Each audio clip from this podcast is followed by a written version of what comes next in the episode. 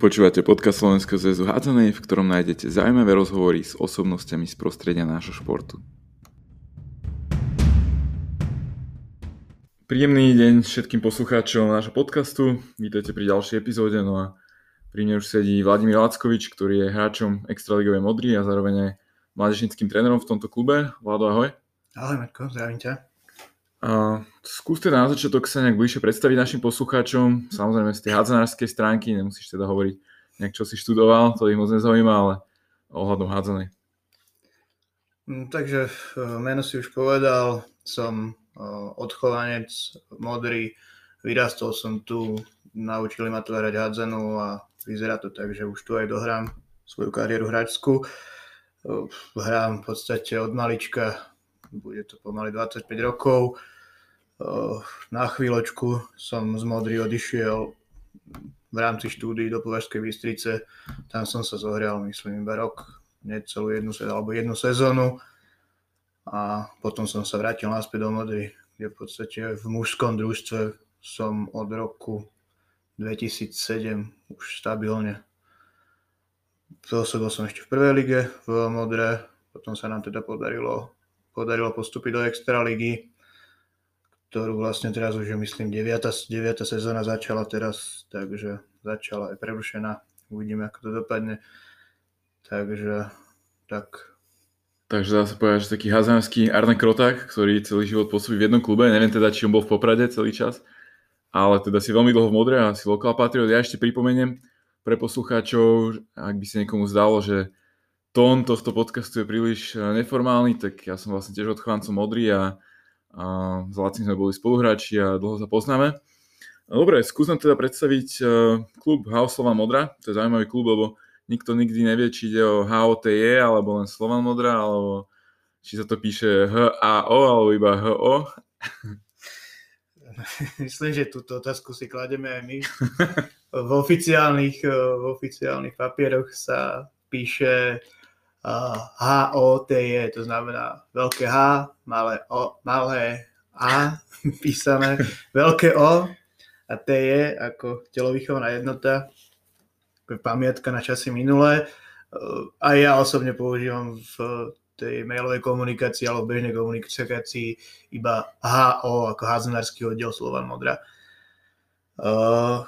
V podstate klub bol založený v v roku 1954 takisto k odchovám, alebo teda modranmi, myslím, že to boli študenti Pedagogickej akadémie, tam sa vytvorila taká dobrá partia a vlastne títo páni to potiahli ako hráči, neskôr ako tréneri, neskôr ako funkcionári a vlastne počas tých 64, skoro 70 rokov myslím, že v štruktúrach, čo sa týka vedenia, nepôsobil výraznejšie nejaký mimo modran.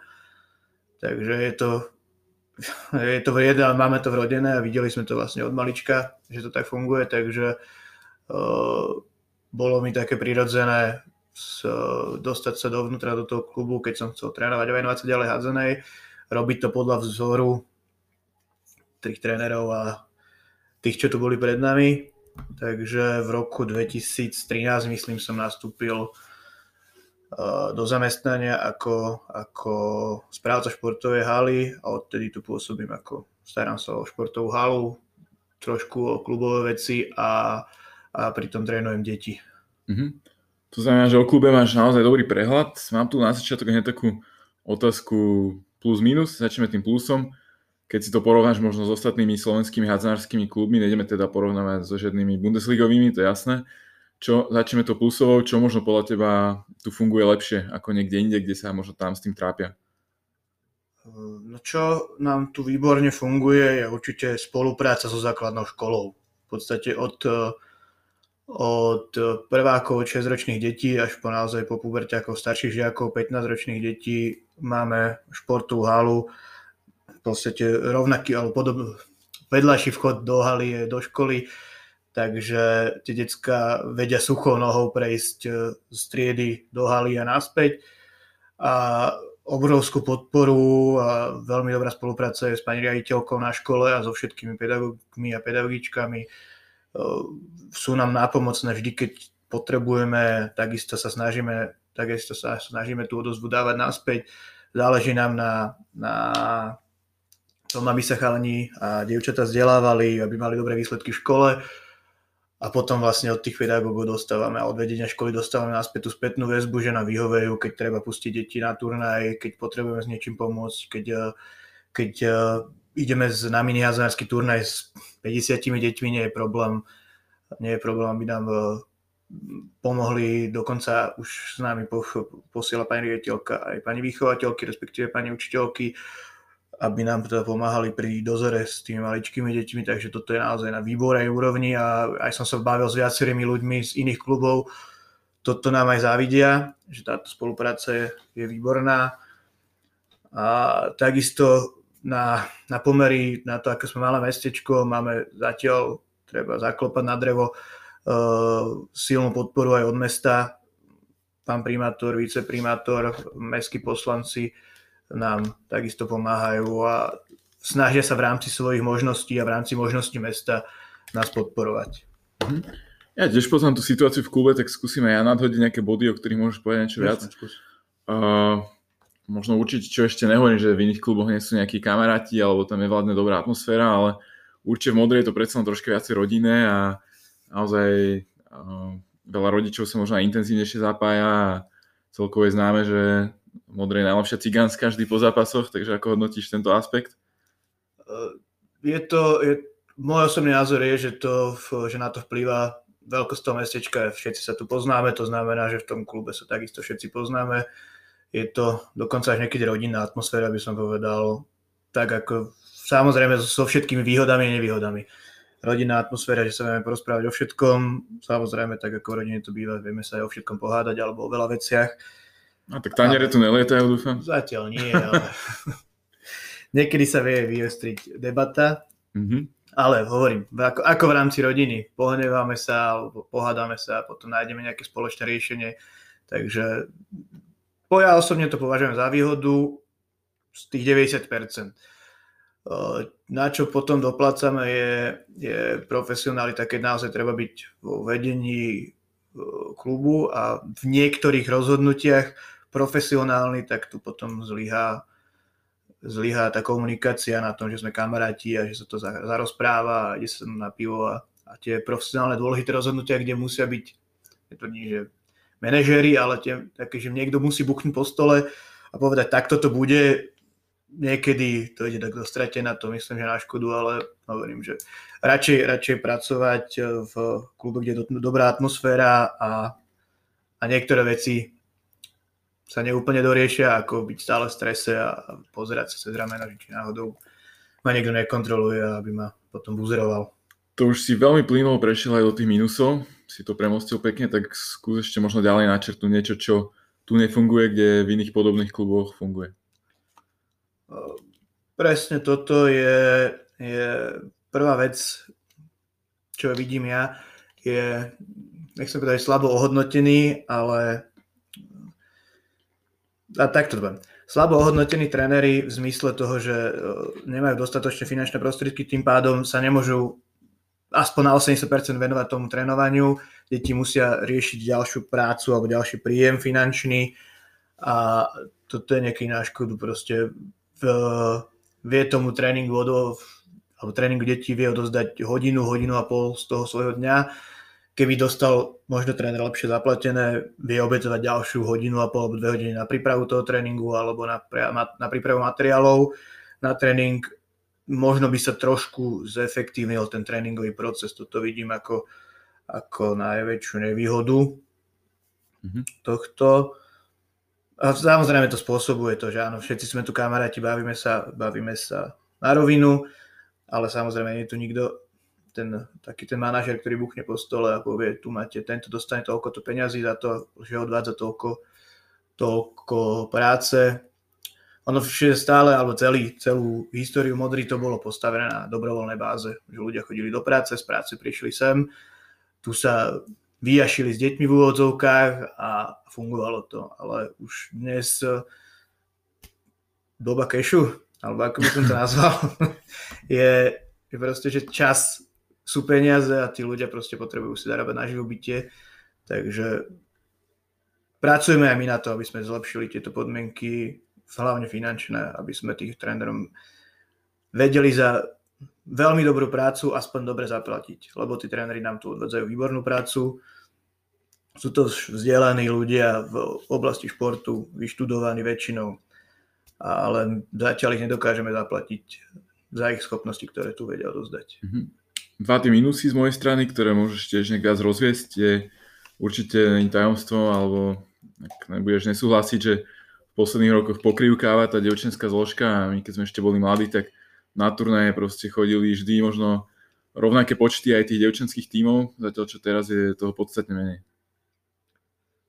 Veľakrát som sa nad tým zamýšľal a hľadal som teda ďaleko do histórie, že kde ako, a na čom stála tá devčenská zložka. Keď si to premietam, tak to bol v podstate jeden alebo dva ľudia, jeden tréner, ktorý má vždy okolo seba si vytvoril sám. Nejaký tým, môžeme spomenúť, je to Ferko Poško, dlhoročne trénoval tie dievčatá a budoval tie dievčenské družstva.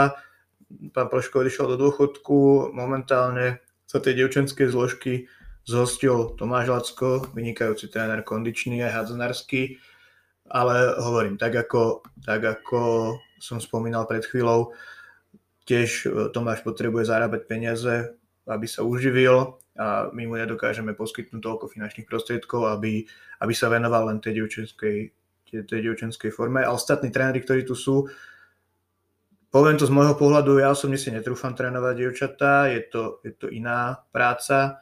Nehovorím, že by som nechcel, ale je to iná práca. Treba tam veľmi jemnejšie a jemnejšie pristúpať tým dievčatám a vôbec celý ten tréningový proces treba upravovať.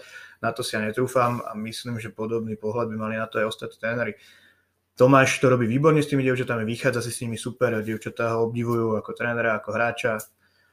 Je to dobré, potrebujeme ešte aspoň jedného človeka k nemu, ktorý by, sa, ktorý by mu pomáhal, ktorý by to dievčenské družstvo vedel s ním posúvať ďalej. Ďalšia, ďalšia vec je uh, priestor na trénovanie.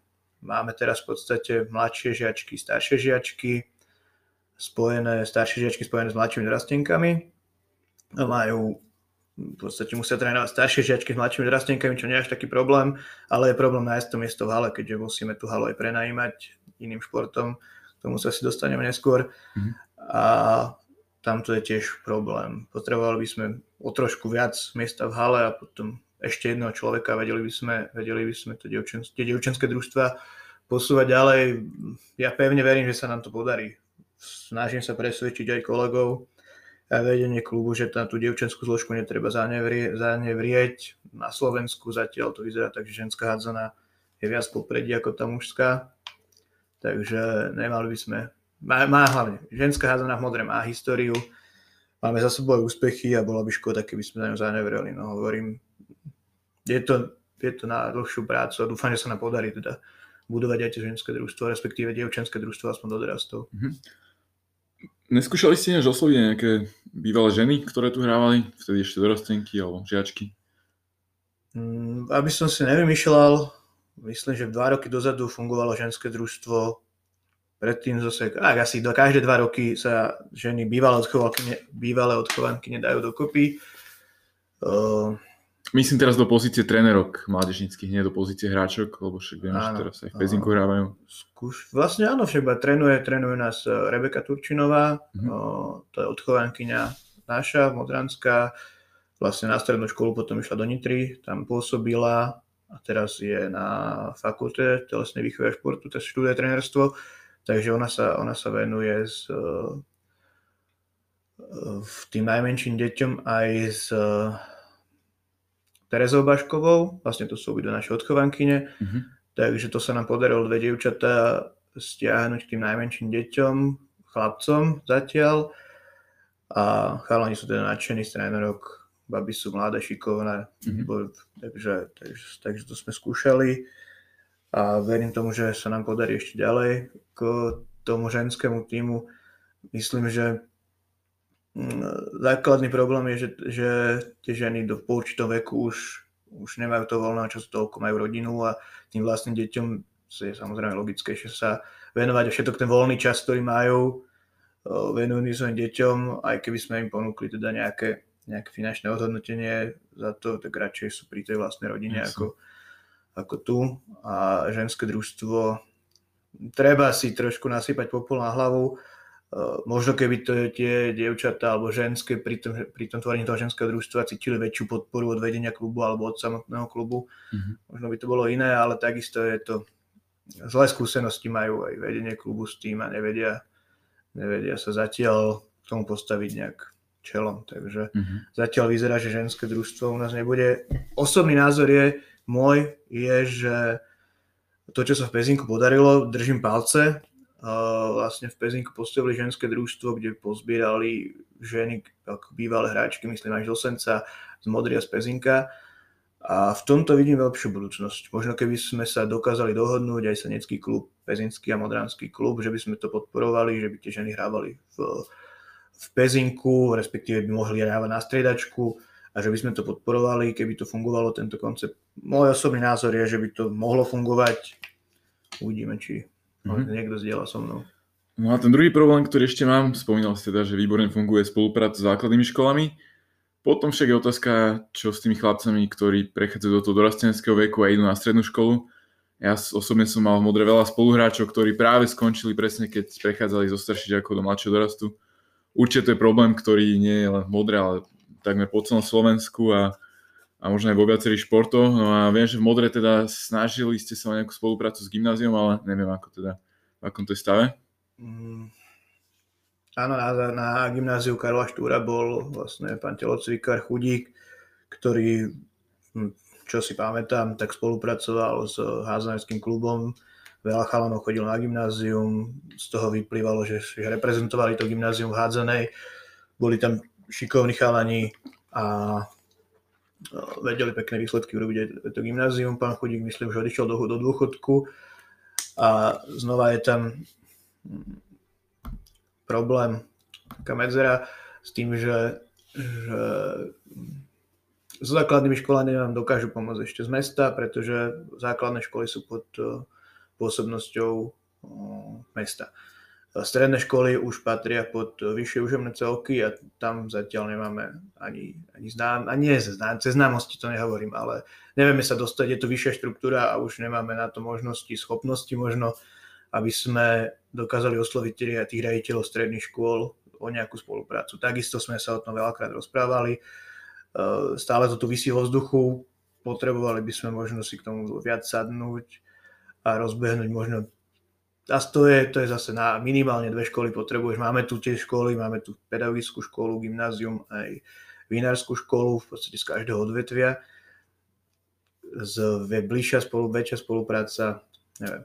Ale chcel by som ešte povedať, že, že to, že tí chlapci odchádzajú na stredné školy do Bratislavy je jedna vec, ale ide aj o ten vek, že proste uh, kariéra toho hráča sa, sa láme presne keď začne hrať, začne hrať do, do konca základnej školy a tie životy tých mladých ľudí sa menia tým odchodom zo základnej školy a tam oni prehodnocujú, či im to za to stojí, či im to za to nestojí a vyberú si teda školu podľa toho, či chcú ďalej pokračovať v tej kariére hádzanskej alebo nie. Takže mm-hmm.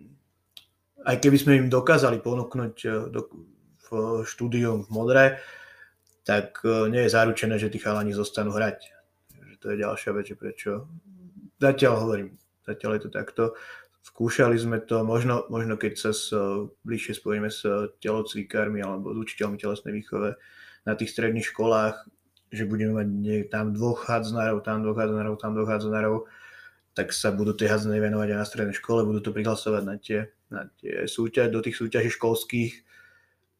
Jedine tam podľa mňa ide cesta. Ukázať, ukázať vedeniu tej školy, že pozrite, máte tu hádzanárov, sú šikovní a vedia pre tú školu vybojovať nejaký úspech a možno to tam vedie cesta, ale zatiaľ myslím, že na gymnáziu v Modere sa podarilo vždy postúpiť do nejakého krajského kola. Tam potom ale už narazili na, na gymnázium Bratislavské, kde boli vlastne hádzanári všetko v celej triede, takže tam už mhm. bol problém. Ešte sa vrátim jednou otázkou k tým základným školám, keďže viem, že Modre ste sa snažili aj osloviť tie okolité dedinky, skús opísať možno ako to išlo. Ja viem, že v Šenkviciach to bolo úplne bez šance na úspech, v Budmericiach sa niečo podarilo a neviem, či to bol ty alebo David Berner ste mi hovoril, že na Dubovej ste skúšali teda, aj ste komunikovali s pani riaditeľkou, tam vám povedal, že momentálne na to nemá ľudí a si o týždeň alebo o dva tam už vysel banner Športovej akadémie Mateja Tota, takže skús možno opísať, ako ste oslovali tie okolité dediny. Myslím, že dva alebo tri roky dozadu vyšiel, prišiel z Slovenský zväz aj s projektom mini handball ligy. Ja osobne som takisto sa mi podarilo získať taký menší grant na Eh, na, túto, na podporu tejto ligy. Eh, zohnali sme nejaké materiálne zabezpečenie a teda išiel som osobne po, po tých okolitých základných školách, aby sme tam ten krúžok dokázali, krúžok eh, mini hádzenej dokázali rozbehnúť. Dokázali rozbehnúť, takže čakal som, že, že to bude jednoduchšie, nebolo nebolo to také jednoduché presvedčiť vedenie tých škôl, a potom samotných tých učiteľov, aj keď teda je tam odmena, nie je to samozrejme žiadna veľká, nie sú to žiadne veľké peniaze, ale určite na prilepšenie k učiteľskému platu to je slušné. Záleží od človeka. Keď je človek aktívny, keď je ten telocvikár aktívny a chce pracovať, tak sa to dá hovoriť. Keď proste bolo okamžite vidieť, že ľudia, ktorí o to nemajú záujem, ohadzanú, tak, tak proste sa vykrúcali, vyhovárali, hľadali výhovorky. Mm Hovorím, v Budmericach sa nám podarilo to spraviť. Súbežne s tým, neviem, možno zlé načasovanie, alebo zlé načasovanie, no. Deti športujú, takže hovorím, ten Matej Tot bol, je väčšia hviezda, tá atletika v, s jeho menom spojená, proste tlače, bola tlačená v tej dobe viac, takže sa veľa škôl rozhodovalo na základe toho silného marketingu tej atletickej federácie Takže hovorím, nezahadzujeme úplne tú myšlienku. Ja som presvedčený, že sa nám ešte podarí rozšíriť aspoň na, tie prvé, aspoň na ten prvý stupeň tú mini do, do okolitých škôl. Je ale strašne dôležité podpora toho zväzu, alebo no hlavne zväzu. Finančná v prvom rade a takisto ten marketing je veľmi dôležitý, keď, e, keď tí ľudia budú vidieť že je to hádzaná tlačená, viac, viac preferovaná, tak aj tí učiteľia budú lepšie reagovať, samozrejme deti viac budú reagovať, je to, je to spojené. Je to taký začarovaný kruh, aj ten úspech asi nemôžno porovnávať olympijského víťaza s niekým, kto sa ani nekvalifikuje na vrcholné podujatia. No. Dobre, zatiaľ sa nám úspešne darí v tomto rozhovore vyhýbať korone, ale teraz predsa len príde jedna otázka k tomu. A síce musí to byť asi veľmi demotivujúce aj pre tie detské, aj pre mládežnických trénerov, keď vlastne príde prvá pauza počas prvej vlny, potom sa to znova rozbehne a teraz je druhá vlna a decka sedia doma, takže nebojíš sa ty osobne ako mladíčnický tréner, že niektoré decka to naozaj možno už teraz dajú, alebo máš možno nejaké indície od rodičov, že by sa to mohlo stať, prípadne sú nejaké decka, čo skončili už po tej prvej vlne? Paradoxom je, že pri týchto malých deťoch, keď hovoríme o deťoch na základnej škole, nevidím žiadne, že by ich to nejak demotivovalo po tej prvej vlne prišli nadšení, chceli trénovať, všetko bolo super. Takže priamo toto, že zostali doma, ich, e, ich nedemotivovalo. Osobne sa obávam skôr iné veci toho, že v podstate teraz je to koľko? Už v zásade minimálne 5 mesiacov, čo tie deti nemajú vôbec žiadny pohyb. Aj keď teda sme sa snažili cez videá, e-maily a nejakým spôsobom ich donúť, alebo teda motivovať k tomu pohybu, Hm, bohužiaľ, ale minimálne tých minimum tých chalanov niečo akože aktívne a pravidelne robilo so sebou. S tým, že sú vo veku 9-13 rokov, čo je vlastne väčšina z tých chlapcov má veľký rastový špurt a teda aj priberú, aj, aj vyrastú a keď 6 mesiacov tie s tým telom ne, nič nerobia, tak proste je to ako keby si dostal nové telo a oni ho nevedia ovládať. A to som videl, hlavne na tých starších žiakoch našich, tí chalani dokázali počas tej prvej vlne, myslím, 10 cm narásť a počas toho nerobilo v zásade nič. Takže tam vidím väčší problém z zdravotného hľadiska a, a z toho, že bol, bol ten chlapec šikovný, išlo mu, telo vyrastlo, nevie ho ovládať, už mu nepôjde ten šport tak a tam v tom stratí motiváciu. Tam bude veľmi dôležité Eh, individuálne a veľmi, veľmi opatrne pristupovať k tomu, aby sa tí chlapci dostali znova do nejakej formy, aby si dôverovali, aby mali sebavedomie A myslím, že, že ak budú chlapci končiť v tomto veku, v tých mladších žiakoch alebo starších žiakoch, tak to nebude preto, že, že a už máme teraz, viem, že mám viac času, tak nebudem ho zabíjať na hádzanej, ale skôr preto, že bože, už mi to nejde, vykašľam sa na to, mhm. tam je problém. Väčší problém bude u tých dorastencov, tam keď 16-ročnému chlapcovi uh, dáte čas, povedzme, že 3-4 do týždňa trávil 2 hodiny v športovej hale, teraz vie, že ho môže tráviť v parku s nejakou slečnou rovnakého veku, tak, uh, tak si vieme, čo si asi väčšina z nich vyberie, takže tam bude možno väčší problém motivovať tých starších chalanov, alebo teda staršie kategórie. Pri tých deťoch sa obávam to skôr toho zdravotného hľadiska. Jasne. Tak aspoň s tou slečnou, keď musíme rúška, tak veľa toho nespravia, ale dúfajme teda. Dobre, uh, v čom sú dnešné deti iné? To je otázka, na ktorú by si mohol odpovedať možno aj 50 minút. Každopádne skús povedať možno niečo, čo sme ešte nepočuli, hej, lebo každý, všetci vieme, hej, že sú moderné technológie a samozrejme, že sú na telefónoch, na Playstationoch, ale možno tak po tej psychickej stránke sú sú podľa teba nejaké menej odolnejšie ako kedysi, alebo skús to. Je to veľmi individuálne. Neviem, mm. zatiaľ, zatiaľ nemôžem povedať z pohľadu viacerých generácií, prešla mi rukou proste len tá jedna, alebo jedna generácia.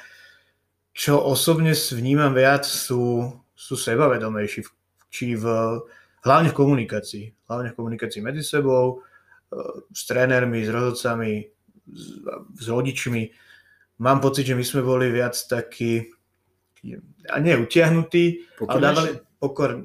No ani to nie, podľa mňa. Nie, tiež pokora to nie je. Taký, taký, že dávali sme si viac pozor na to, čo komu hovoríme. Tieto deti sú proste čo na jazyku, to na, to, čo na srdci, to na jazyku. A, a áno, niekedy sa stane, alebo takto. Keby, keby dnešné deti trénovali tréneri, ktorí, ktorí trénovali nás, tak sú tie deti veľmi často za hranicou toho, čo sme si mohli dovoliť osobne v tom nejaký zásadný problém nevidím. Rešpekt si ho treba vybudovať a keď si ho vybudujete aj pri týchto sebavedomých deťoch, tak ho máte. A dokonca myslím, že ešte silnejší, keď, keď ten chlapec mm, má k vám nejakú úctu, nezáleží na tom, či vám bude týkať, alebo či niekedy bude mať nejakú drzú poznámku, alebo bude sa častejšie odúvať pri nejakých cvičeniach alebo pri nejakých uh, príkazoch, čo bude dostávať. Takže v tomto hlavne vidím to, že sú, že sú sebavedomejší v tom, že si povedia viackrát, častejšie si povedia svoj názor a dokonca už sa mi stáva, že mladší žiaci majú, majú názory na, na taktické pokyny v zápasoch a takéto veci, čo je, áno, z pohľadu trénera, keď ich chceme, aby ich niečo robili, je to ťažšie, z pohľadu toho, čo z toho hráča bude, je to výborné, že tí chlapci dokážu vidieť tú hru, pozerať sa na ňu vlastnými očami, aj keď často teda sú to trošku kreslené pohľady, ale, ale majú ho a vedia si ho povedať a vieme o tom komunikovať, vieme sa o tom rozprávať, takže trošku to tú prácu komplikuje, ale ten výsledok nakoniec by mal byť jeden sebavedomý hráč, ktorý, ktorý alebo sebavedomý dospelý človek, ktorý sa nebojí povedať vlastný názor a, a na mojou alebo našou úlohou trénerov je, je naučiť ich komunikovať o tých názoroch a príjmať iné názory a tak ďalej. Takže myslím, že v tomto sú tie deti trošku iné ako my, naša generácia. Mm-hmm. A pre teba je možno určite taký zvláštny pocit a tým, že vlastne hrávaš už viac ako 10 rokov za mužov a zároveň trénuješ prípravku, tak si mi hovoril, že si vychoval nejakých chlapcov, ktorí, s ktorými potom si vlastne spoluhráš v tom mužskom týme. A možno aj keď sa bavíme o tom zdravom sebavedomí tých hráčov, tak práve Adam Granez je taký, ktorý, ktorý naozaj si verí. Uh, skús povedať, aké to je potom hrať naozaj s deckami, ktoré si trénoval ešte v prípravke. Zvláštny pocit. Nečakal som, že sa dostaneš do takejto fázy. Trošku ma to zaskočilo, ale keď som sa nad tým zamýšľal, zamyslel, je to v podstate skôr pocit hrdosti toho, že sme dokázali tých chlapcov natoľko motivovať, že teda že idú hrať až, až do tej mužskej kategórie a že môžem je to pocit, ako nechcem to preháňať, ale ako keď vychovávate dieťa, tak ako syna a, a darí sa mu, tak keď ste viedli v nejakom, nejakej čase kariéry chlapca, ktorý sa dostal až do mužov a je platnou súčasťou družstva, ktorom hráte vy toľké roky, tak je to skôr pocit hrdosti, som rád, že sa nám to podarilo. Mm-hmm. Modre sa kedysi naozaj veľa chodilo na turnaje a hlavne do zahraničia, či už Taliansko, Francúzsko, Holandsko a dnes už je to v podstate len Praha a myslím, že posledné roky ste boli aj v Slovensku. Ako si to vysvetľuješ ty? A poviem ešte, že uh, moji kamoši majú teraz otvorenú kaviareň, kam chodí náš bývalý tréner, modránska legenda Sveťko Gabriš a, a oni sa s ním rozprávali a on im povedal, že on už s dnešnými deckami by nikam nešiel. Tak ako to vidíš, boli sme poslušnejší a dalo sa s nami ešte niekde ísť a dalo sa nás spolahnuť? O týchto turnajoch som sa hlavne s Davidom Bernerom, sme mali veľké a dlhé debaty. Uh, on je teda zastancom toho, že, že to treba robiť. Uh, ja osobne si myslím, že tam vplýva strašne veľa faktorov na to, prečo to už nerobíme hlavne keď si len poviem teraz v roku 2020, keď vidím, čo sa vo svete deje, eh, naložiť 40 detí eh, do autobusu, cestovať s nimi 24 hodín, niekedy viac, 2000 km, už len to je naozaj odvaha. A no, môj argument o tomu, prečo to už to nerobíme, je určite no, toto. Neviem, že či, by, či to je zrovna, že s dnešnými deťmi, ja myslím, že by dokázali rešpektovať nejaké pri nejaké základné pravidlá, v tom problém nevidím. Ale ide napríklad o kvalitu tých turnajov. Tie turnaje, čo sme chodili my, eh, boli skôr založené na tých zážitkoch. Cestujeme ďaleko, eh, chodili sme sa kúpať do mora, eh, v kvalit, alebo kvalita tých zápasov a turnajov bola až na tom druhom mieste. Mám taký pocit z toho. Neviem si dosť dobre predstaviť, ako by som dnešných starších žiakov zobral hrať na betónové ihrisko, respektíve hrávali sme na v teráme sme hrávali na parkoviskách, kde boli nakreslené čiary. E, odhľadnúť od toho, že na tých veľkých turnajoch mládežnických, neviem ako to je teraz, bol veľký problém ustražiť do vekové kategórie. Častokrát sa nám stávalo, že sme hrávali proti starším chalanom, o, o kategóriu, že proste mladších dorastencov prihlašovali do starších žiakov. Veľakrát sa nám to stalo.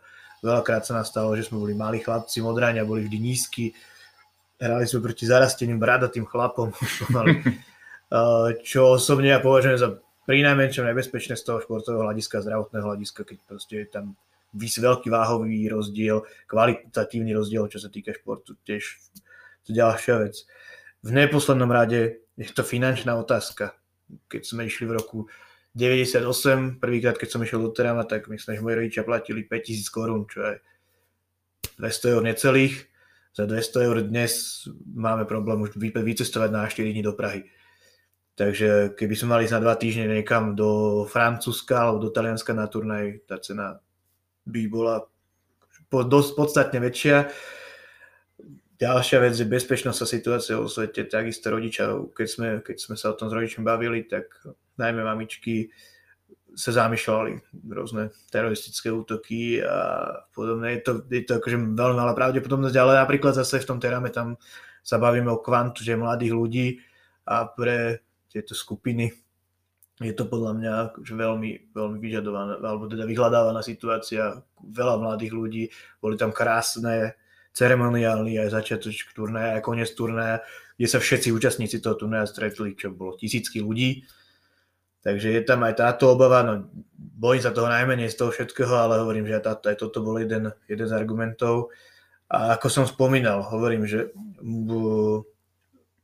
bolo to skôr o tom, že zobrať deti a urobiť im zážitok, urobiť im výlet a popri tom si chla, zahrajú chlapci s dievčatami, alebo teda zahrajú si hádzanu. Môj osobný názor je, že keď trénujeme hádzanu, poďme hľadať, poďme hľadať v prvom rade, aby to boli kvalitní kvalitné hazardské turnaje a za čo najmenšie prostriedky. To znamená, že v, v okolí alebo v, čo, v najbližšom okolí hrať s čo najkvalitnejšími družstvami. Cesta je samozrejme v Praha, tam je ten turnaj celkom zvládnutý, aj keď sú tam zádrholi toho veľkého turnaja, ale je to aj veľké mesto, aj tie deti si to ako tak užijú. Ale Myslím, že máme v okolí v Čechy, Slovinsko, Maďarsko sú netvrdím, že hazanárske veľmoci, ale oproti nám sú hazanársky niekde inde. Nemáme to tak ďaleko, takže cesta, môj osobný názor je, že cesta je ísť na viac víkendových turnajov do týchto kvalitných, hazanársky kvalitných krajín. Tady je vedia cesta. A hovorím, potom, ak, ak sa nám náhodou podarí zohnať nejakého silného sponzora, ktorý by vám vedel zasponzorovať, zasponzorovať dlhšie cesty, možno letenky. Určite sa nájdú kvalitné turnaje aj v Škandinávii, aj to je zaujímavá krajina pre deti, bohužiaľ, teraz si to neviem predstaviť, hlavne z finančného hľadiska.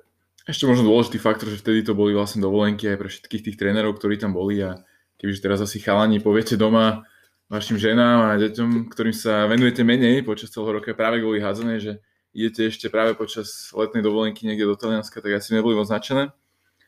Ďalší faktor, ktorý ma napadol je stravovanie, keďže to je možno také úsmevné, ale dneska v dobe samých bezlepkáčov a bezlaktózových sme my okolo roku 2005 eh, niekde zastali na pláži, vyložili melóny, ktoré sme kúpili po ceste, slovenskú točenú a chleba s horčicou. Takto sme si fungovali celé Taliansko, takže aj tam sa ušetrilo, preto to bolo podstatne lacnejšie. Dobre, prejdeme na ďalšiu tému. Tým, že si zároveň aj správca haly a veľa spoluhráčov si robí srandu, že si, že si prezident Slovenskej asociácie halníkov, a, tak riešiš aj rôzne administratívne záležitosti klubu a, a aj školy, takže je tej hádzanárskej administratívy a byrokracie v dnešnej dobe veľa? Uh, tak hlavnú administratívnu časť e, klubu rieši uh, vlastne tajomník klubu Milan. Ja som mu snažím byť nápomocný. Mojou prácou, čo sa týka administratívnej, je hlavne tá spolupráca so školou. A tam je to hlavne počas tých turnajov minihadzanárských, je to dosť, ale to súvisí hlavne s to administratívnou záťažou tej základnej školy, čo znamená, že musia mať zoznámiť detí súhlasí rodičov, súhlasí so spracovaním dát detí a tak ďalej. Je toho dosť, dá sa to zvládnuť zatiaľ, ale no, ja myslím, že mhm. zatiaľ je to zvládnutelné. No. Mhm. Modrá bola odjak živa hádzanárským mestom, samozrejme vždy tu bol aj futbal, ako v každom meste a dedine, a, ale v posledných rokoch sa tu musíte aj celkom popasovať s konkurenciou florbalu. Čo hovoríš na toto? Konkurenciou by som to až tak nenazýval. No florbal má teraz silných 10 rokov, ide dopredu, e, reprezentácia sa darí, je to, je to mm, jednoduchší šport na pravidla, na materiálne zabezpečenie. E, často ho prirovnávam k hokeju, aj keď myslím, že to je veľmi silné prirovnanie. Mm, takto, ja to neberiem ako konkurenciu každý, každý vec, pri ktorej môžu deti športovať, je dobrá pre tie deti. Problémom sú priestory. Je to takisto halový šport, tak ako hádzaná a tu je najväčšia kolízia toho. Ja osobne by som nebol vôbec proti, keby deti hrali aj florbal, aj hádzanú, ak by bolo kde samozrejme. Ja myslím, že ty máš aj takých chlapcov v týme, ktorí robia obidve športy naraz a ja si myslím, že to je na prospech veci, pretože na Islande tiež až do 15 do 16 hrávajú futbal, hádzanú a práve preto sú koordina- koordinatívne tak zruční. Takže. Vôbec sa nevidím problém. Vyšli teraz vlastne, teraz už sú starší žiaci chlapci, pôjdu do dorastu, boli tam 4 alebo 5. O, z tej kategórie myslím, že sa nám podarilo vychovať e, zatiaľ jedného hádzanárskeho reprezentanta v tých, najmä v tých kadických reprezentáciách, ale dvaja chlapci sú v tej florbalovej reprezentácii kadeckej, takže uh, áno, je to strata pre náš klub, pre hádzanárov, lebo boli obaja veľmi šikovní hádzanári a vyzerá teda, že sa rozhodnú skôr pre ten florbal, že sa im tam viac darí, ale ja ako tréner budem trošku sklamaný, že som nevychoval haznárskeho reprezentanta, ale stále tam bude to, že je to človek, ktorý sa venuje, bude venovať športu a bude mi držať palce, takže hovorím, eh, nevidím problém v tom, že tu je ďalší šport, problém je v tom, že sa nezmestíme do jednej haly. Mm-hmm.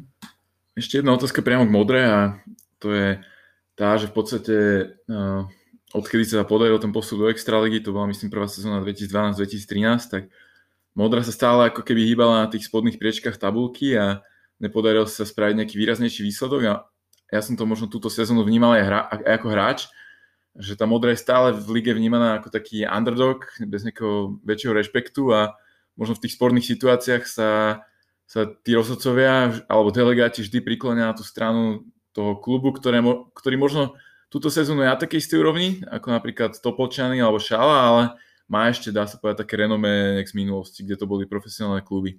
Vnímaš to tak aj ty a dá sa toto možno nejak zmeniť, okrem toho, že by sa konečne spravil nejaký výraznejší výsledok?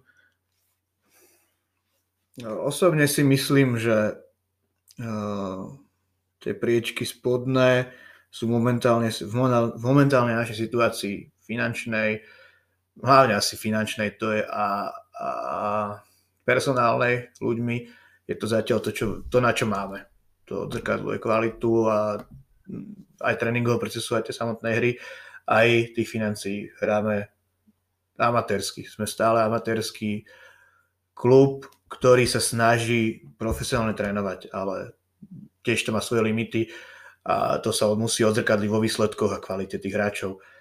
To, že sme vynívaní ako underdog je presne jedno z nevýhod toho rodinného klubu. To, že sme proste maličkí a, a, a tá tradícia v tej uh, najvyššej súťaži ešte nie je taká podstatná, keď sa chceme, keď si hovoril o tom, že sa prikláňajú k tým silnejším klubom, môžeme sa porovnávať, tam je to v Topolčany, Bratislava, to sú proste kluby, ktoré sú v Extralíge desiatky rokov. Mm-hmm. Alebo, takže tam na to, tam ešte nám chýba pár ročkov na to. Treba byť trpezlivý, dá sa to zmeniť trpezlivosťou a poctivou prácou, hľadanie sponzorov, alebo teda naozaj v tých amatérských podmienkach budovať, budovať ten klub. Ne, ne, nedá sa to urobiť v, za 20 tisíc eur ročne z, z, z roka na rok nenakúpime hráčov, nenakúpime leginárov, musíme si ich vychovať, musíme tých chlapcov presvedčiť o tom, že je dobrý nápad zostať rehádzanú za, zadarmo alebo za nejaké všimné a dávať do toho maximum, aby sme sa zlepšovali, je naozaj až nadľudská úloha podľa mňa, ale zatiaľ sa nám to darí, takže verím tomu, že sa budeme malými kročkami posúvať dopredu ešte, aby sme boli stabilnou súčasťou tej extraligy a aby sme začali byť aj viac rešpektovaní. Mm-hmm. Dobre, poďme na ďalšiu tému, ktorá je vzťah medzi klubom, konkrétne teda Modrou a SZH, ale môžeme to brať tak všeobecne a teraz myslím, že určite veľa nejakých kritikov a nastraží uši a bude čakať, že to tu možno úplne zhejtuješ, ale ja ťa poznám a ja viem, že ty si diplomát, ale kľudne buď úprimný, keď to bude konštruktívna kritika, tak si myslím, že to je dobré, ale začneme teda tými plusmi a ako podľa teba Slovenský zväz hádzanej pomáha klubu ako je Modra? Mm, poviem zo svojho pohľadu, čo vidím a čo mu rozumiem. Uh, veľkým plusom bolo rozbehnutie tej minihadzanárskej ligy. Uh, ak chce Slovenský zväz uh, posunúť hádzanú niekam inám, musí zásadne rozšíriť členskú základňu v deťoch. Neviem, či má správne údaje, myslím, že máme 3000 alebo 4000 členov, čo je smiešné, čo je podľa mňa porovnateľné s bejsbalom alebo americkým futbalom.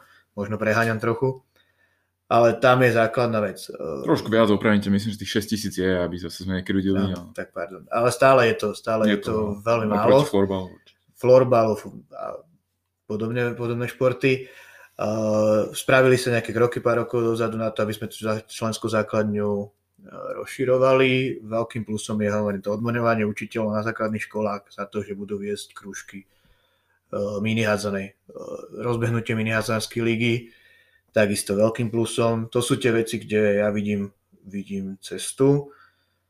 A myslím, že, myslím, že zväz podporuje kluby aj za, samozrejme za tú členskú základňu, že keď uh, mo, treba motivovať kluby, aby tie deti, deti naháňali. To má samozrejme druhú stranu mince, uh, aby sa dalo kontrolovať, či naozaj tie deti sú, sú, nie sú čiernymi dušami. Hmm. To sa dá samozrejme zase robiť len tým, že spravíme turnaj a že deti fyzicky prídu na ten mm-hmm. turnaj a že sú v zápise, že vidíme, že hrajú a tak ďalej. Takže myslím, že toto je dobrá vec. Mm-hmm. RCHčka, kontroverzná téma, tvoj názor? Výborný nápad, správame centra toho, kde budeme združovať talentovanú mládež. Prečo ich ale e, z robíme tie RCH alebo združovanie tej mládeže tam, kde tá mládež talentovaná už je. Tomu neúplne rozumiem. Bratislava je, je jednou z bašt hádzanej. Tie talentovaní hráči tam boli už predtým, ako sa RCH spravila. V Michalovciach, prečo nemáme v Michalovciach preboha v najúspešnejšom ženskom hádzanárskom klube na Slovensku, na čo tam, je, na čo tam budeme združovať talentovanú mládež prečo neurobíme RCH v, v krajoch a v mestách, kde hádzaná bola a nie je teraz. Tomu tam, akože RCH určite áno. Určite áno. Uh, správame ich v krajských mestách a vo všetkých krajských mestách a združíme tam naozaj, nech je to klub, nech to nie je klub súkromný, nech je to pod zväzom alebo nejakým spôsobom, nech sú to také tie krajské reprezentácie, čo v Čechách funguje, myslím, aj vo veľkých, aj vo väčšine krajín to funguje, sú to proste tie vyššie užovné celko, alebo nejak to nazvať a nech sa tam tí deti stretávajú na tréningoch, nech spolu chodia na turnajte extrémne. Takže ty by si napríklad vedel predstaviť model, že tie deti by tam trénovali od pondelka do štvrtka, piatok by prišli na tréning do Modry a odohrali by zápas. A v pondelok by išli, išli naspäť do RCH. Keď sa bavím o tých talentovaných deťoch, viem si to predstaviť, mám ako, uh, určite nie je v klube 7 alebo 8 rovnako talentovaných chalanov. Keď si hovoríme, vy, vyberme troch najlepších, áno, posunieme ich ďalej, nech dostanú uh, iný tréning, netvrdím, že lepší, ale iný tréning, e, lepšiu starostlivosť zdravotnú, lepšiu starostlivosť, čo sa týka regenerácie, tam určite vidím. Myslím, že takto to spomínal aj Mišo Barán, že to tak funguje vo Francúzsku, keď sme robili podcast, takže určite nápad, ktorý stojí za zváženie, ale, ale napríklad e, to finančné hodnotenie tých trénerov a učiteľov, čo predtým nebolo, to je asi plus. Na je to veľký plus určite, áno, ale zase je to ako, ako táto myšlenka toho RCH uh, e, nie je úplne dotiahnuté do konca. Je to nápad, ktorý sa od zobral a mám osobne mám z toho taký pocit, že uh, ako by to, malo by to pôsobiť ako náplast. Pozrite, my niečo robíme, ale už sa nikto, ne, neposadil sa nikto a nepoz, nerozmenil si to na drobné. V tých regiónoch nie sú ľudia, ak sú tam tí ľudia, tak sú to proste dobrovoľníci, ktorí proste robia prácu navyše, aby tie veci fungovali. V Bratislave, myslím, to pani Lešková, to je proste človek, ktorý áno, je v štruktúrach zväzu, ale ktorý, ktorý sadne si a komunikuje s každým tým učiteľom vo svojom kraji. A toto je vec, ktorá proste by mala robiť minimálne, alebo teda viac ľudí, hovoriť s tými učiteľmi, byť s ním v kontakte, musí tam byť vždy e, prostredník medzi tým zväzom a tým učiteľom, ktorý proste povie, áno, toto robíte výborne, aký pán učiteľ, čo myslíte vy, čo máme zmeniť, ako sa máme k tomu mm-hmm. postaviť. A títo ľudia tu chýbajú. A čo je stále mne, čo mňa prekvapuje, je, že sa neinvestujú peniaze do, do krajov a do miest, kde, kde tá hádzana nie je. Mne mm-hmm. proste veľmi chýba na hádzanárskej mape Žilina, Banská Bystrica. Kde... No, Žilina. Dobre, už, už za, áno, jasne, začali. Ale, ale Bystrica súhlasím. Bystrica a je, je strašne veľa menších miest, kde, kde nie je konkurencia silných športov, hokej, futbal a kde mm-hmm. by hádzana mohla fungovať. Dubnica nad Váhom, dobre sú tam hokejisti, ale vždy tiež tam... začali, tiež no. začali, ale to sú malé ryby vo veľkých vodách a ten bansko bystrický kraj, ja neviem, koľko tam je klubov, myslím, že to je veľmi slabo obsadené, ale dobre. Mm, ako by si to riešil, keď tam nemáš ani v podstate ľudí? Ako založíš klub v meste, kto, kde nikto není? No. A kde možno nebola hádzanárska, dobre, tam, kde bola hádzanárska tradícia, možno by si tam našiel pár náčencov, ktorí kedysi hrali, skúsili osloviť, možno niečo zaplatiť, ale v tých regiónoch, kde tá hádzana nemá žiadnu tradíciu, Eh, nie je úplne samozrejme vidieť do všetkých tých štruktúr tých RCH, ale myslím, že v RCH je vždy jeden hlavný tréner. Zobrať tohto hlavného trénera, dať mu tie peniaze, ktoré má v tom RCH mm. a založiť to RCH v tej Banskej Bystrici. Mm. A jeho úlohou by bolo uh, obehať základné školy a motivovať, týmito, tým, uh, motivovať finančne uh, učiteľov, aby začali robiť krúžky uh, mini hádzanej. To znamená, mám prvý stupeň pokrytý, počkať 4-5 rokov, pracovať na tom a vybudovať, vybudovať e, hádzanú na základnej škole. A popri tom mohlo, to byť, mohlo by to byť úplne v pohode pri, pod hlavičkou toho RCH. Deti končia štvrtý ročník na základnej školy, uh, končia s mini hádzanou, idú hrať veľkú hádzanú a zobrať ich do tohto klubu. Vytvoriť, umelo vytvoriť klub, proste RCH, nech sa to nazvalo, nech, nech je to vidieť, že to je projekt Slovenského zväzu hádzanej a osobný názor, jeden človek, ktorý to riadi, pomáhajú mu tí učiteľia. A počas 4 rokov určite jeden, dvaja, traja tí učiteľia sa, sa chytia tej hadzenej, začali by trénovať v tom klube a postupne vybudovať ten klub. Určite to nie je tak, že proste prídem niekam, nalejem tam vedro peňazí a zrazu postavím klub ako je Prešov alebo, alebo Považská Bystrica. Je to postupná práca a tu, tu mi chýba tá práca. Vidím, áno, v Žiline, ale takisto myslím, neviem, koľko podpory dostali od Slovenského zväzu v Žiline. Ja mám pocit, že to je, že to je iniciatíva tých ľudí, ktorí hrávali hádzanú v Žiline a že to nie je riadená, riadená uh, iniciatíva zväzu. Súhlasím, ja absolútne môžem len súhlasiť. Neviem prečo napríklad a neskúsime to v mestách, o ktorých ani nepočujeme, že by niekedy mali niečo s házanou. Prečo niekto nejde do Lučenca alebo do Veľkého Krtiša a neskúsi tam možno uvoľniť nejaké finančné prostriedky pre ľudí, ktorí možno by mali na to záujem a uľahčiť im to vytvorenie klubu. Uh, tým sme prešli už do, do tých minusov, kde sa by mohlo viacej pridať a možno niečo zmeniť. Čo ešte možno by si tak videl? V tomto vidím základný problém, mhm. základný kameň úrazu. Uh, snažíme sa, uh, alebo mám pocit, že zväz sa snaží rozširovať hráčskú základňu tam, kde hádzená existuje. A tam, kde cesta nevedie. Ja osobne myslím, že teraz uh, je nejaký počet, ja neviem, Bratislava, u nás Modrej je nejaký počet hráčov, ktorý dokážeme navrš, navýšiť na minimálne, možno o 10%, keby akože naozaj išiel, prišiel nejaký impuls väčší. Viac ľudí znamená ísť tam, kde hádzaná nie je, kde ju nepoznajú, kde sa k nej nevedia dostať. Možno sú tie deti... Ne... Osobne si myslím, že na prvom stupni, keď príde pán učiteľ, ktorý motivovaný uh, povie, dnes sa budeme venovať minihádzanej, alebo tento mesiac sa budeme venovať minihádzanej, na konci mesiaca ideme na turnaj, uvidíme, čo sme sa naučili. Z 12 detí, ktoré sú v krúžku, zost, by do, z 5. triedy prišlo do klubu 5 detí určite. A takto mať v Banskej Bystrici koľko škôl, vieš, to mm-hmm. mhm. Toto je cesta. Ešte sa vrátim k tým RCHčkám. Myslíš, že tá komunikácia medzi zväzom RCH a klubmi bola dostatočná? Napríklad niekto v modre dostatočne jasne vysvetlil tú jednotnú metodiku, ktorou zväz sa prezentoval, alebo uh, vedia tí tréneri v modre, prečo to robia, ako to robia? Ako to majú robiť teda? Ja osobne som pochopil, čo chceli povedať, aj tréneri z RCH, komunikácia, tam je zase je to veľmi individuálne.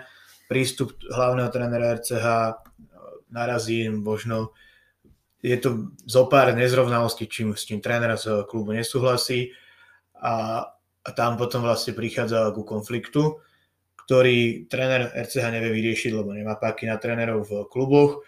E, tréneri v kluboch si dupnú, pretože majú nejaký osobný dôvod kvôli tomu, preto, že nebudú robiť e, veci, ktoré im, ktoré im nehovorí, že prikazuje, ale odporúča RCH, alebo nebudú púšťať na tréningy RCH, lebo nemajú na to proste rozumný argument, ale si dupnú. A netvrdím, že sankcionovať ich priamo, ale mal by tam byť určite no, lepšia páka toho hlavného trénera RCH mm-hmm. na tých trénerov v kluboch. Mm-hmm. Keď to má fungovať. Ďalšia otázka ešte mm, k tým nejakým, nejakej tej mapke klubov. Bavili sme sa o tých mládežnických, že by mali vznikať nové, ale čo s tými seniorskými, keďže mm, sú také názory, že sa ich nepodporuje finančne a nechal padnúť kluby. Ja osobne som sa napríklad pohádal na Facebooku ešte kedy s nejakými loveckými fanúšikmi, lebo oni tvrdili, že zväz má podporovať finančne tieto kluby, ale zase nemyslím si, že zväz by mal zachráňovať kluby, kde proste sa to pokazilo nejakým vlastným spôsobom, kde sa príliš veľa nasľubovalo. Na druhej strane ty si hrával ešte tú prvú lígu aj za Bečko Považské, aj za Modru, keď Modra tam bojovala o postup proti Bardejovu alebo Trnave. Takže myslíš, že je nejaký spôsob, ako zachrániť tieto tradičné bašty seniorské, alebo je to všeobecne skôr záležitosť toho financovania športu na Slovensku? Čo sa týka seniorských uh, družstiev, v momentálnej situácii nevidím spôsob, ako by sa dali zachrániť. Hovorím, musel by prísť zásadný zvrat mm-hmm. o financovaní toho seniorského športu alebo športu ako takého na Slovensku. Určite je tam cesta, ale budovať tie kluby od začiatku. Nech stoja na pevných základoch a áno, je to otázka rokov, desiatok rokov možno, ale jedine tak, takto pôjde cesta. Mm, určite by nepomohlo, keby zväz teraz zobral všetky, všetky e, dotácie štátne, ktoré, by, ktoré má a začne ich strkať len tak klub bude existujúcim klubom alebo niekomu, že tu máš veľa peňazí a urob rýchlo klub, aby sme za 3 roky videli, že v tej Banskej mm-hmm. Bystrici sa bude hrať Extraliga mm-hmm. hádzaná a potom to padne. Musia tie kluby byť proste vybudované od, od, od začiatku a to je len na tých deťoch a na tých mládežnických tréneroch, to bude stať vždy. Tak hovoríš, súhlasím, možno tie pevné základy sú dôležité. Vidíme to tu v Modrej, aj keď sme síce amatéri, ale uh, nevyzerá, že ten klub by nejak to koronakrízou sa teraz išiel brutálne otriasať. A možno Slovensko je týmto práve špecifické, že tu vzniklo kopec projektov, ako napríklad, ja budem konkrétny, Vinland Michalovce, projekt možno na 2-3 sezóny, ale nejaký, nejaký uh, dlhodobý nejaký dlhodobý prínos to žiaľ Bohu nemalo. a práve na toto by sme sa mali zamerať, s tým súhlasím, ale uh, zväz možno bude oponovať tým, že má tam to pravidlo, že teda extraligový klub musí mať uh, musí mať aj, aj, aj teda mládež tých dorastencov. Súhlasíš s týmto? Lebo možno na tomto napríklad stroskotali Piešťany a keď nás počúva Joško Kapša, tak možno by mal ťažké srdce na nás. No, Joškovi Kapšovi držím palce, ale to pravidlo o tej o, mládežnických družstvách v klube je úplný základ, alfa, omega. O, ten zväz proste musí trvať na tom, aby, aby sme vychovali vlastných odchovancov už len kvôli reprezentácii. Ale skočím do toho, malo by si to možno posunúť na mladší žiakov a starší žiakov, lebo je to správda, že niekto chce dať peniaze do mužov do extraligy a odkiaľ si vycúcia tie dorasty, vieš? Ťažko. To je pravda, no. Z jednej strany pravda, aj to pravidlo o tých, o tých dorastenských družstvách sa celkom ohýbalo, sú výnimky všelijaké. Výnimka sa potom spravila, že nemusia byť obidva dorasty v prvej lige, stačí, keď mhm. je aspoň spojený dorast v druhej lige. Takže zväz sa snaží podľa mňa ustupovať. Neviem, či to, je, či to je na škodu, alebo či to je v prospech veci osobne, alebo teda zo skúsenosti, keď sa pozrieme, koľko klubov vzniklo vďaka takýmto výnimkám. Košičania teraz, myslím, že dostali tú výnimku Kraus. Tí zatiaľ nemajú dorasty, neviem o tom, že by mali Kraus dorasty. Takže uvidíme, či tá výnimka padla. Mm-hmm. Bola prospešná pre ten klub, či, či dokážali vybudovať dorasty, alebo čo sa bude diať ďalej. Takže... Dobre, máme hodinku za sebou posledná otázka a skús to možno nezakončiť úplne tragicky, ale zase keď to tak budeš vidieť, tak kľudne povedz a pýtam sa to, je to moja taká obľúbená otázka v poslednej dobe, kde osobne vidíš ty hádzanú o možno v horizonte 5-10 rokov a celkom na Slovensku a v Európe sa nemusíme pýtať, myslím, že tam hádzaná prežije a možno ešte bude rozkvítať, ale čo na tom Slovensku a čo tu v Modre? Lebo jasné, že bez hádzanej na Slovensku nebude hádzaná ani v Modre, ale skús teda tvoj názor na túto otázku často nad tým rozmýšľam, že či, je, či má budúcnosť ďalej pôsobiť v klube a teda uh, ísť ďalej ako tréner hádzenej alebo sa posunúť niekam inám. Neúplne viem odpovedať. Som skôr priklonený na tú pesimistickú stránku. Uh, nevidím budúcnosť rúžovo, pretože sa zatiaľ nerobia žiadne kroky, aby sa podporil šport na Slovensku v žiadny. Takže uvidíme, čo priniesie táto korona kríza. Možno naozaj to bude veľká facka pre všetkých kompetentných a uvedomia si, že áno, šport je dôležitý, najmä pre zdravotné stránku, tej zdravotnej stránky detí. Snáď, snáď, ja pevne verím tomu, že prídeme na to takto. Uvedomujem si, že naše deti teraz celý rok nešportovali vôbec telesná výchova. Žiadna na, na základnej škole, kluby zatvorené, nemajú kde športovať, nemajú riadenú činnosť športovú dúfam, že sa mýlim, ale podľa mňa sa to odrazí na zdravotnom stave tých detí. Či už uh, rôzne astmy alebo, alebo nejaké ortopedické problémy. Dúfam, že to tak nebude, obávam sa ale tohto. A toto by mohlo nakopnúť kompetentných k tomu, aby sa viac venovali tomu športu a verím tomu, že hádzané pomôže na Slovensku tie majstrovstvá Európy domáce, že to takisto, že sa, netvrdím, že sa nám podarí nejaký úspech, skôr úspech v tej organizačnej časti a nejaký marketing, akože propagácia hádzanej by to mohla byť a verím tomu, že bude, bude sa nach- budeme nachádzať viac dobrovoľníkov, ktorí proste budú chcieť obetovať svoj vlastný čas, voľný čas na to, aby budovali kluby, nielen, alebo udržali kluby, ktoré máme a ešte aby budovali kluby ďalšie a nemyslím si, že 12 ľudí alebo 15 ľudí na Slovenskom zväze teraz zvráti zásadne nejak, nejak z uh, dianie vhádzané na Slovensku. Že to stále to bude o tých dobrovoľníkoch. Šport vzniká, alebo športové kluby pred 100 rokov, pred 150 rokmi vznikali tam, že proste sa partia kamarátov dala dokopy, a, lebo mali ten šport radi. A na tomto to musí byť zase postavené. Až v druhom rade budú tie financie a všetko to ďalšie. Musí byť dobrá partia ľudí, v každom meste alebo dedine alebo niekde proste musíme mať dôvod sa stretnúť, áno, zahrať si šport a potom, keď budeme dostatočne šikovní, keď budeme mať ľudí, personál šikovných ľudí, manažerov, manažerov, hráčov, môžeme ten klub budovať do profesionálnej, do profesionálnej úrovne. nemalo by to byť ale cieľom. Cieľom športových klubov je, aby sa ľudia stretávali, športovali, zabavili sa a na tomto to musíme robiť celé. Nemôžeme, nemôže nikto proste čakať od toho, že teraz ja robím hádzanú v modre a do desiatich rokov si postavím vilu na Slavíne, pretože to robím. Nebuďme mhm. naivní, tak to nie je. Robím to, pretože mám rád šport, mám rád ľudí a to mi musí stačiť. Super, Vlado, ďakujem ti veľmi pekne za tento inšpiratívny podcast. Myslím, že treba o tých problémoch rozprávať nahlas a aj otvorene a presne to tak bolo, takže ďakujem a všetko dobré. Ďakujem, pozdravím vás.